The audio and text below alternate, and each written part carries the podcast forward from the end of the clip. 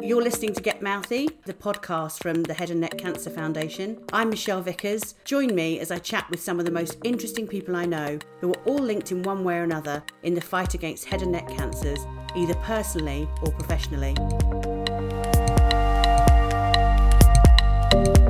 Hello. So, my next guest is Dr. Anne Holdoway. Uh, she's a consultant dietitian and member of the British Dietetic Association. So thank you so much for joining us and really appreciate your time. I know you're probably a very, very busy woman. Um, so thank you very much for joining us. Oh, thanks a lot for inviting me, Michelle. It's a, you, it's a real you, pleasure. Are you um do you work out of somewhere or do you work do you like do you work out of a hospital or a yeah, so um, at the moment, my practice is based in the Bath Clinic, which is based just outside the beautiful city of Bath in the southwest of England. So, but nowadays with virtual consultations, um, it is actually a private practice, and I can consult with patients nationwide uh, mm. and internationally as well. So things have really changed throughout COVID, both yeah. for both good and bad reasons. Yeah, I think I sometimes think, uh, just as a patient, not a, a cancer patient, but as a patient myself I, have actually found it's improved with my practice. I can actually speak to people, uh, speak to doctors easier yeah. than I did before. Um, yeah. So I'm actually, I must admit, I'm quite enjoying the sort of Zoom nation that we've all become. Um, but anyway, like I say, thank you so much for your time. Um, and I know one of the things, you know, I was saying that one of the things that we get on our Facebook support group, which is an amazing support group for patients and uh, friends of, and family of patients, one of the key things we get asked about, probably most about that people are talking about, is about food. Yeah. Um, and this is, you know, to do with enjoying food, um, uh, how they can have it. So it's it's actually a, brilliant that we've we've got you on. So I just want to know how does how can cancer treatments and obviously there's a spectrum here of cancer treatment, yeah. but how can these treatments affect patients nutritionally? Yeah, so there are many reasons why cancer can affect dietary intake and the ability to eat and drink, which in turn influences food choices and well-being and what we refer to as dietitians as nutritional status and that's the nutrition you've got on board and in stores in your body. And if we think specifically about head and neck cancers um, there may be a tumor in the mouth in the throat or the neck that's actually causing a physical obstruction so, an individual may not be able to eat solid foods in particular and drink in the way they used to. Mm-hmm. Um, secondly, what we know um, is that the tumor itself, in say head and neck cancers, um, releases substances that can enter the blood and affect taste and appetite. And it can also change the way in which the body handles the nutrients. Ah. And uh, one uh, sort of observation we know from this uh, and that individuals talk about is this muscle wasting. They talk about mm. losing muscle off their arms and their legs, even when they feel they're eating okay or getting enough nutrition.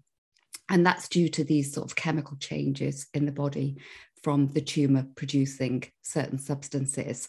And many of our patients will present with weight loss and muscle wasting, and that's often the red flag to the GP that mm. um, further investigations are needed because the suspicion may be that it's associated with cancer.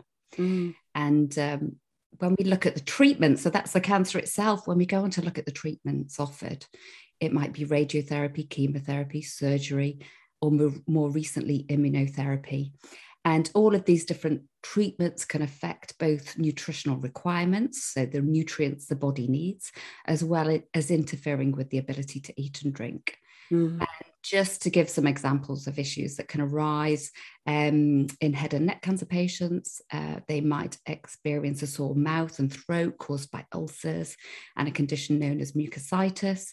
Then things like surgery, chemotherapy, and radiotherapy may all interfere with the ability to chew and swallow food.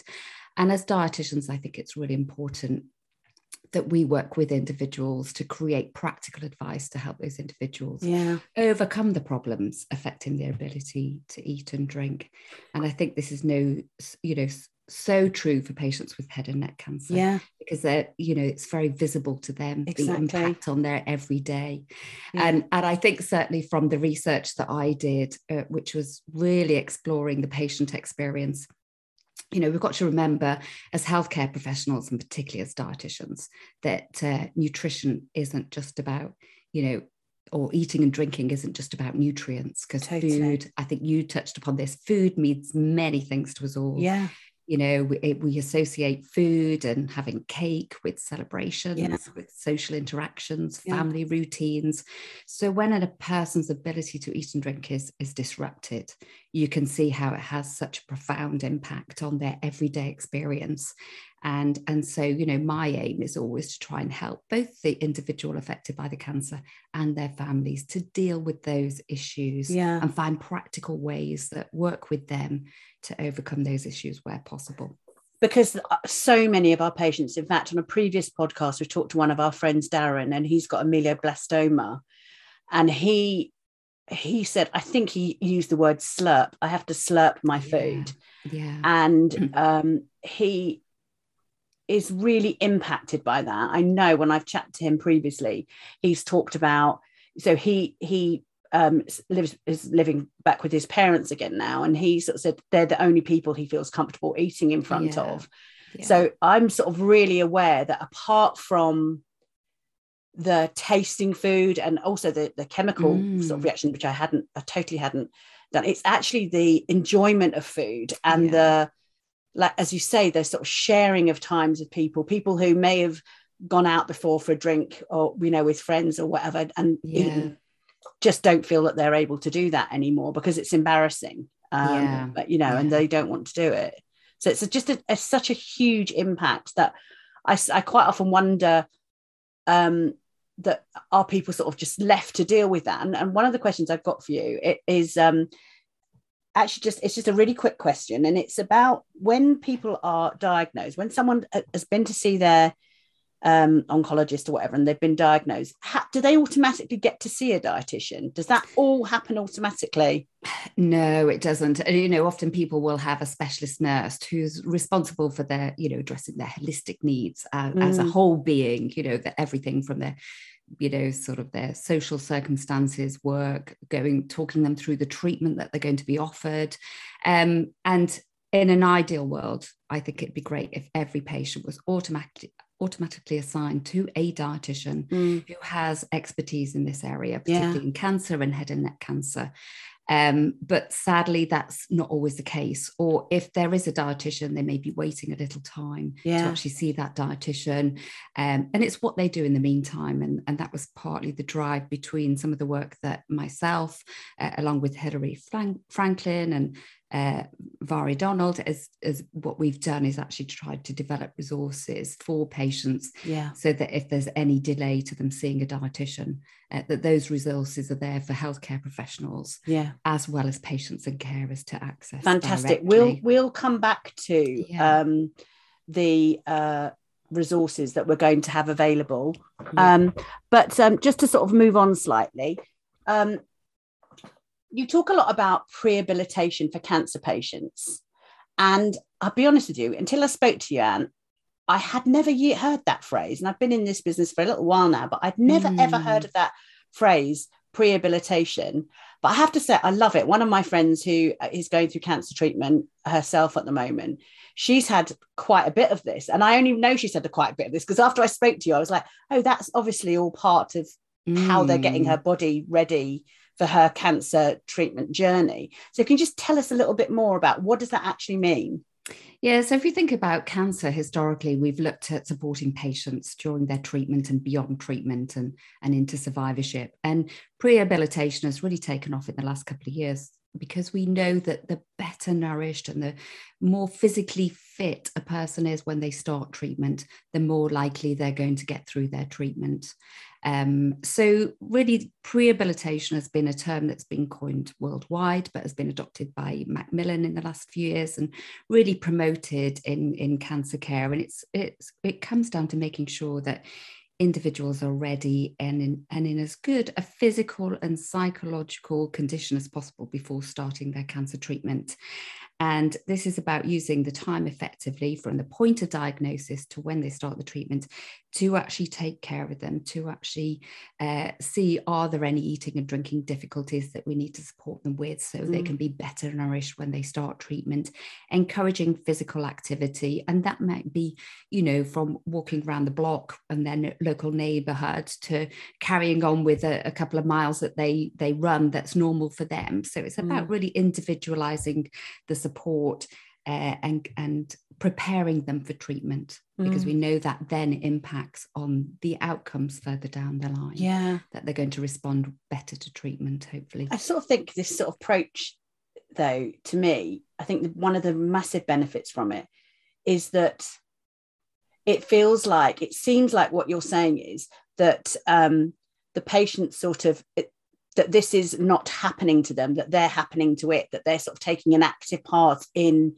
the whole journey, right from of when they immediately get diagnosed through to it. Whereas I think previously it's just kind of been, you know, what tell me what's hap- going to happen to me what am i going to have done whereas yeah. what you're talking about is much more um, sort of getting the patient involved in preparing themselves for what is going to happen um, yeah. and that just does sound like such a much better way yeah we want patients to be involved right from the start according to what's comfortable for them mm. really about engaging with them and saying look we've got this support this is what you can do to help yourself to yeah hopefully you know get get through eh, what is sometimes quite a harrowing treatment yeah. for them yeah so something we often see as well um, with patients is um, losing weight um, during mm. treatments um, and i guess one of the things i suppose is is what if that person was big beforehand? Like, does it matter that they're losing weight? Because um, I think people might think, well, I was, oh God, uh, one of the benefits is that I've lost a bit of weight, you know, mm. while I'm having mm. this. Or mm. is it mm. something to worry about? Yeah, it's some. I would say it's definitely something to watch out for. We know when it comes to cancer treatments that you know if we can eat a nourishing diet containing all the essential nutrients that we need, like protein, for example, uh, and keep our weight up, or rather avoid unintentional weight loss, then mm. you're going to more likely tolerate treatment. The problem is when you start losing weight quickly and unintentionally. So it's unplanned. And that's because you may be uh, struggling to eat a balanced diet and specific foods, um, then then we'd be concerned because it's likely that the individual won't not only be eating enough calories to keep their mm. weight up, but they may not be eating enough of the essential nutrients like protein and vitamins and minerals, which are really important to fuel our immune system and help with function and, and help deal with the treatments. And many patients will talk about, you know, fatigue during their treatment. Mm. Um, and you know if you're if you're undernourished if you've been losing a lot of weight quickly in an unplanned way because your food uh, intake is limited, then that will contribute to things like fatigue and anemia developing over time, mm. as well as this muscle weakness. You know, the muscle loss goes hand in hand with muscle weakness. So, what my message to people would be, you know, keep an eye on your weight, um, talk to a healthcare professional about maybe the rate of weight loss. And we know in busy clinics, their weight might be recorded week after week when they're going in for treatment, and then nobody acts on it. I've seen patients lose you know, pound after pound after pound, week on week. And, um, you know, nobody's actually noticed because they are overweight. Yeah. But that being overweight belies the fact that they're becoming undernourished effectively yeah, and, yeah, and yeah, weaker with the treatment. Mm. So I would say keep an eye on your weight. If you're losing more than one to two pounds a week, week after week, alert your healthcare team to it. and particularly if that's going hand in hand with the you being unable to eat certain food groups, particularly things like protein. You know, we, we know with head and neck cancer patients, they may have problems chewing and swallowing. So the foods that they may have difficulty with are things like meat and poultry, which mm. provide valuable protein. Yeah. Um, so it might be the need to switch and think about other types of protein, protein like pulses yeah. and beans and mm. dairy foods instead. Yeah. So yeah, weight can be a good indicator of, yeah. of nutritional status and, and whether you're managing enough food um, but also be aware of, of other symptoms that we know they have that we yeah. we can support them with, like sore mouth and um, uh, you know any ulceration, mucositis, which is this mm. inflammation in the mouth and the throat. We can actually give dietary advice to deal with that as well. That's that's great. So just lastly, we touched on this um, briefly, sort of at the beginning, but um, I was talking about, you know, do do people automatically see a dietitian? And and you were saying that there is a bit of um, there can be a bit of a wait. Um, so we know there's a lack of dietitians in the UK. So any quick tips for us in the meantime?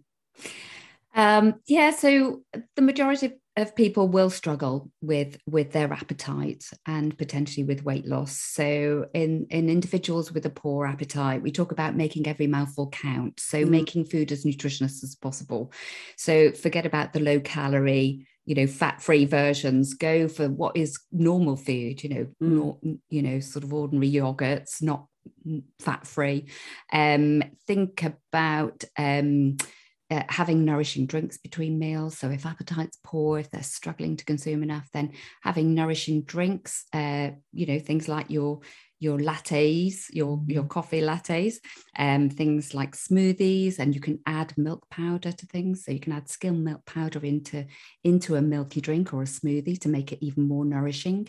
Uh, having things like milkshakes um, will all add extra nutrition, protein, calories, and vitamins, uh, as well as giving you fluid and keeping somebody hydrated. So there's sort of some quick wins really in, in trying to take a more nourishing diet. Um, if you're avoiding certain food groups, then seek help on that because you might be missing out on some valuable nutrients. And then if you've got a sore, dry mouth, um, then it might be a case of adding sauces, you know, having things in a white sauce or a cheese sauce, um, nothing too acidic, probably for head and neck cancer patients, mm. they'll get a sore mouth. So acidic foods can sometimes be a problem. So watch out for things like, um, you know, the citrus fruit juices like orange juice, but then you can switch to alternatives, you know, things like berries aren't as acidic and mango and banana are suitable, less acidic fruits. So mm. there are ways, ways around it. Um, and then with some patients, they, they will actually have a gastrostomy tube, so a tube um, placed through the ab- abdomen into the stomach to provide either supplementary nutrition using a liquid liquid food uh, to support them through treatment and beyond, or they might use that as a, as a top up to, to their intake. Yeah. And there are also uh, special drinks available on prescription that are, are, nutritionally balanced. They have protein and vitamins and minerals in, specially formulated to help people who are really struggling with eating and drinking during treatment and beyond, and even before treatment as well. Mm. And they're available on prescription through your local GP. So I know you've been you have been working um, with Hillary and, uh, and other um, clinicians um, on some resources which we we've shared with us. Just tell us a little bit more about that and how they people can get access to them.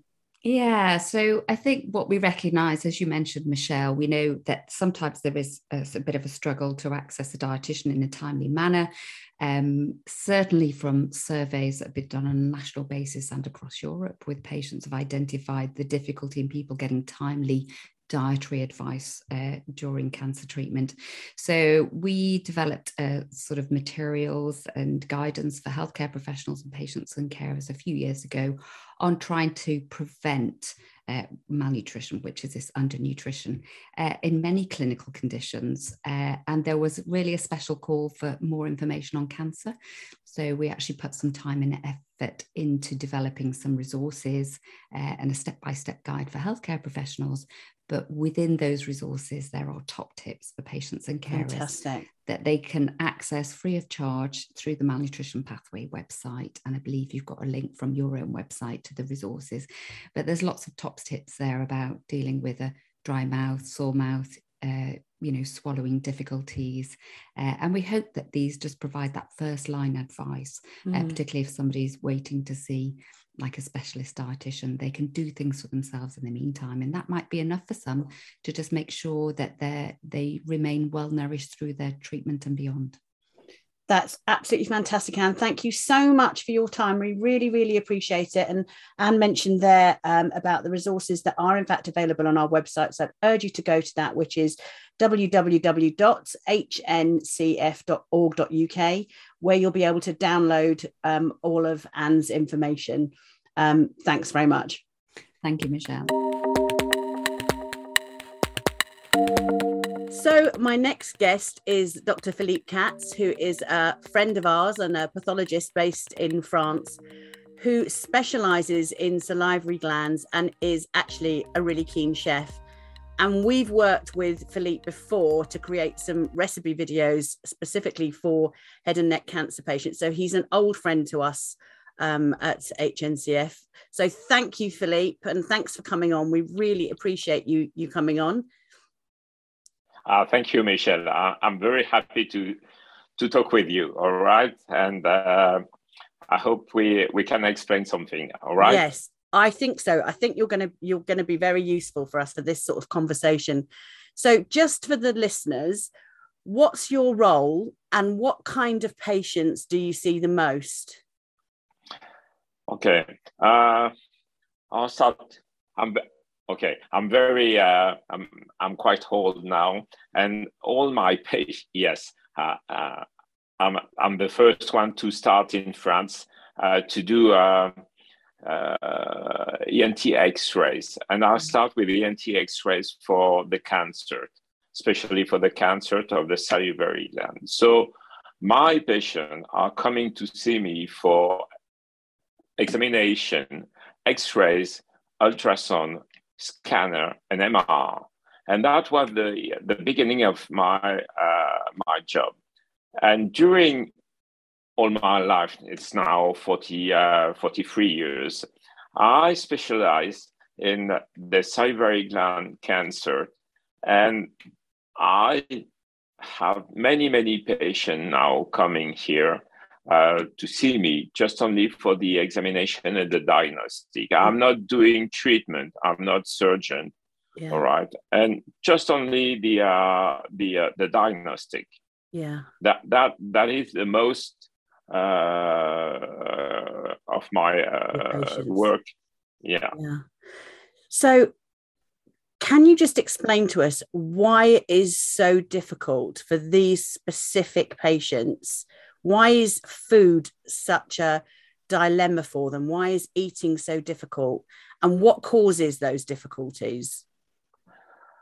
Uh, the, uh, the, the problem is uh, with the uh, head and neck cancer, especially for salivary gland or throat or nose or uh, every part of the head and neck cancer, is all the patients receive normally surgery, then after uh, radiotherapy and after chemotherapy. For someone, they have just only radiotherapy or someone just only uh, chemotherapy or someone just surgery. But the problem is when you have a radiotherapy, even if the, focalization now is uh, very small, that destroy your salivary glands. And if you destroy your salivary gland, you will not have saliva. If you not have saliva, uh, the life is absolutely impossible. That means that you cannot speak uh, because without saliva, you have no sound coming from uh, the uh, vocal cord. Mm, yeah, you cannot speak. So the mouth is uh, quite burning. Uh, the, the mucosa is red inside. Uh, your tongue is not working very well.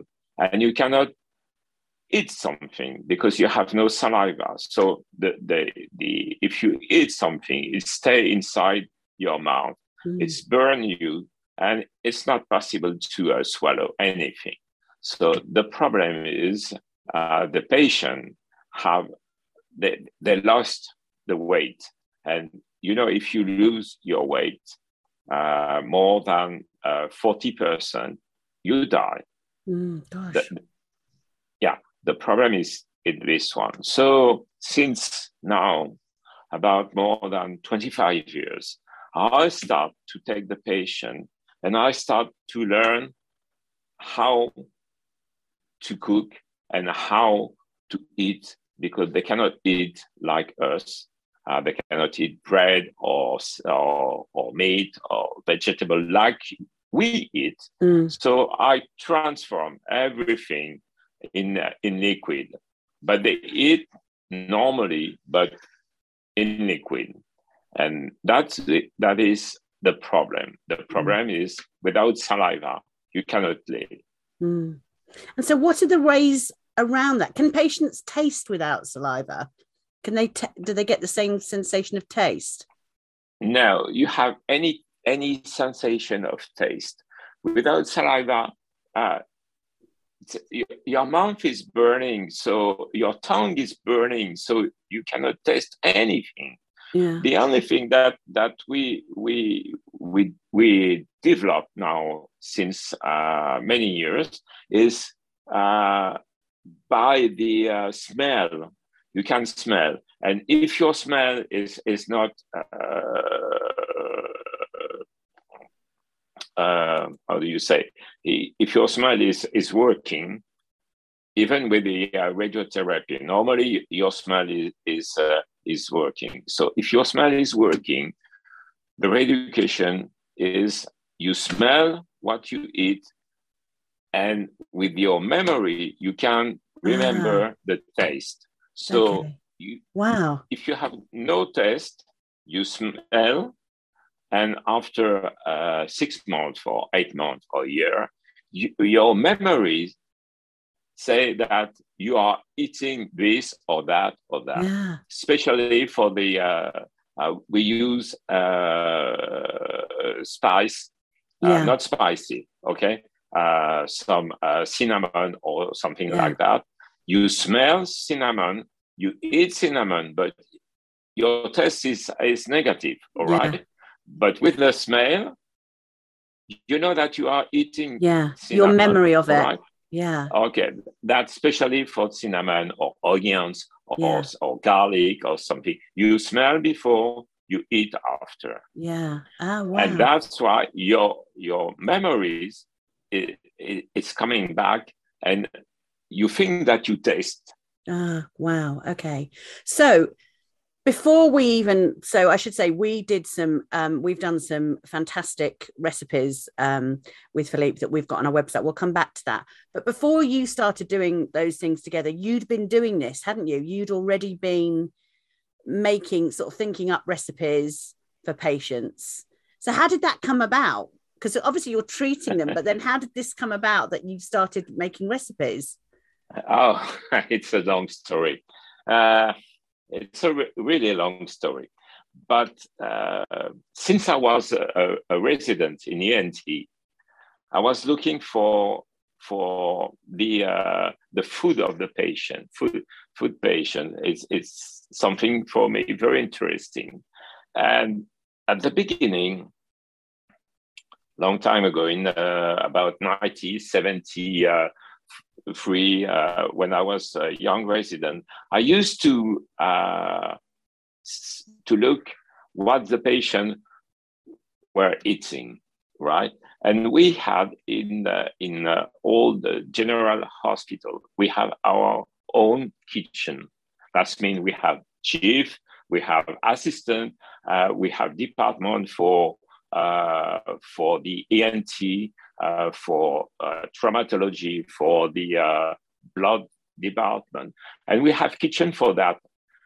A lot of kitchen we had on a general hospital. And one day, uh, because the uh, it cost a lot of money, and in, uh, during the year of 1980, everything changed, and we destroyed our kitchen in a general hospital, and we put uh, cooking coming from outside uh, freezers. Yeah. And we had trolley and we we just uh, eat the food, right? And give yeah. the food coming from outside. But coming yeah. from outside, that food was coming from the same restaurant like the uh, motorway restaurant. You know that big, yeah. right? It yeah. was exactly that. And it was absolutely awful.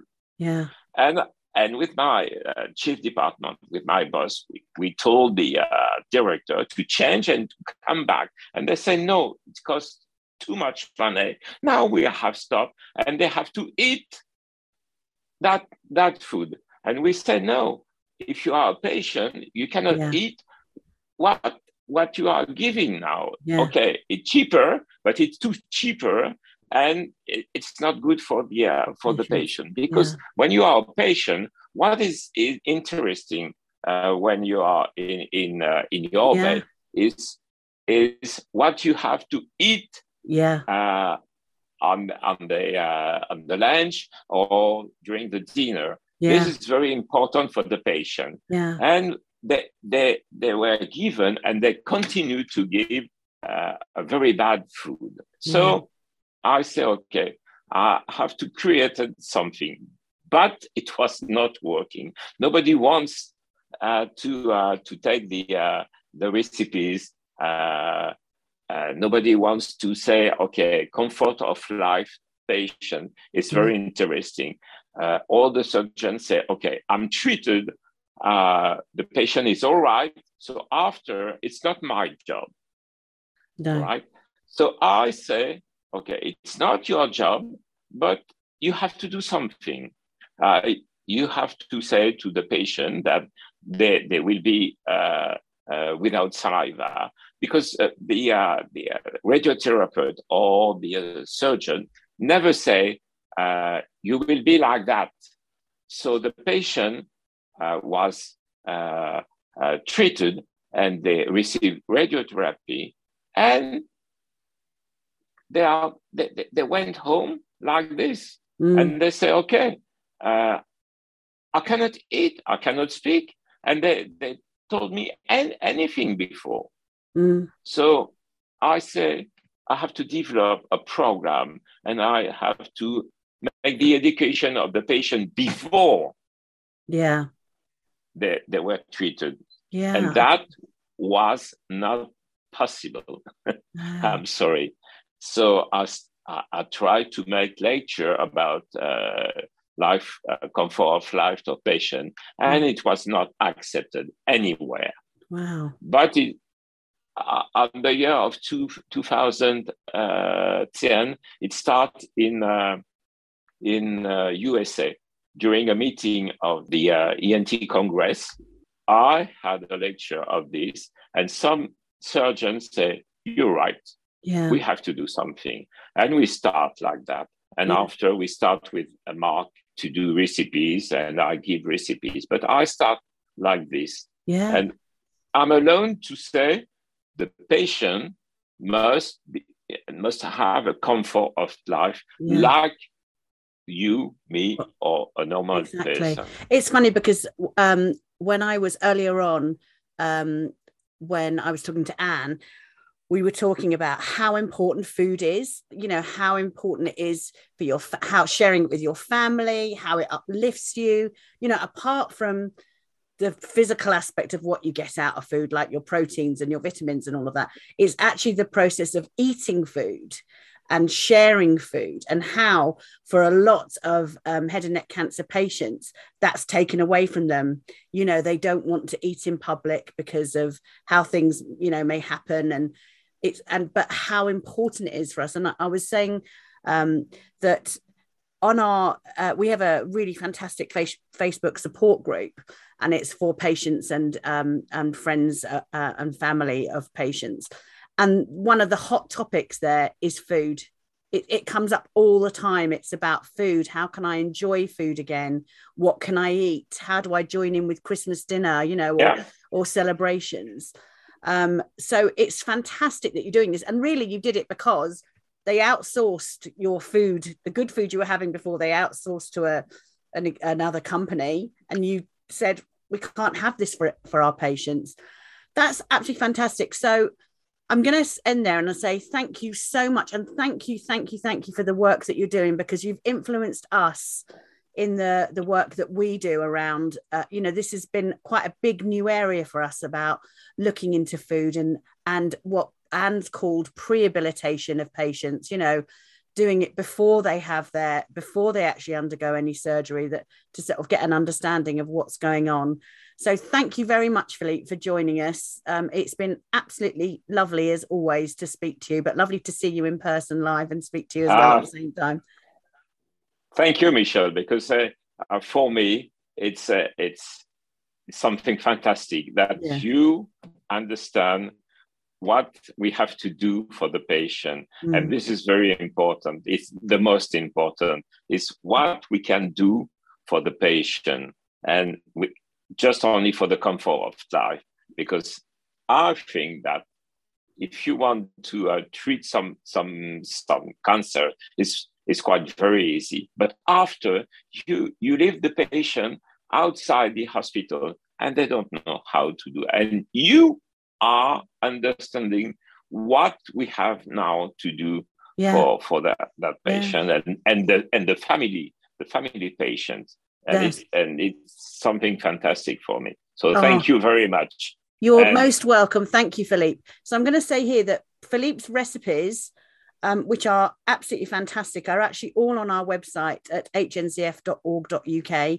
So I'd ask you to please, please, if you're interested, they're actually quite funny as well. If you like Keith Floyd, you'll like watching Philippe and, and um, our trusty Mark McGurk um, cooking together. So please do have a look um, and thank you. Thank you For information, support, and advice, including how to check your own mouth, look up hncf.org.uk or follow us on socials. Search HNCF.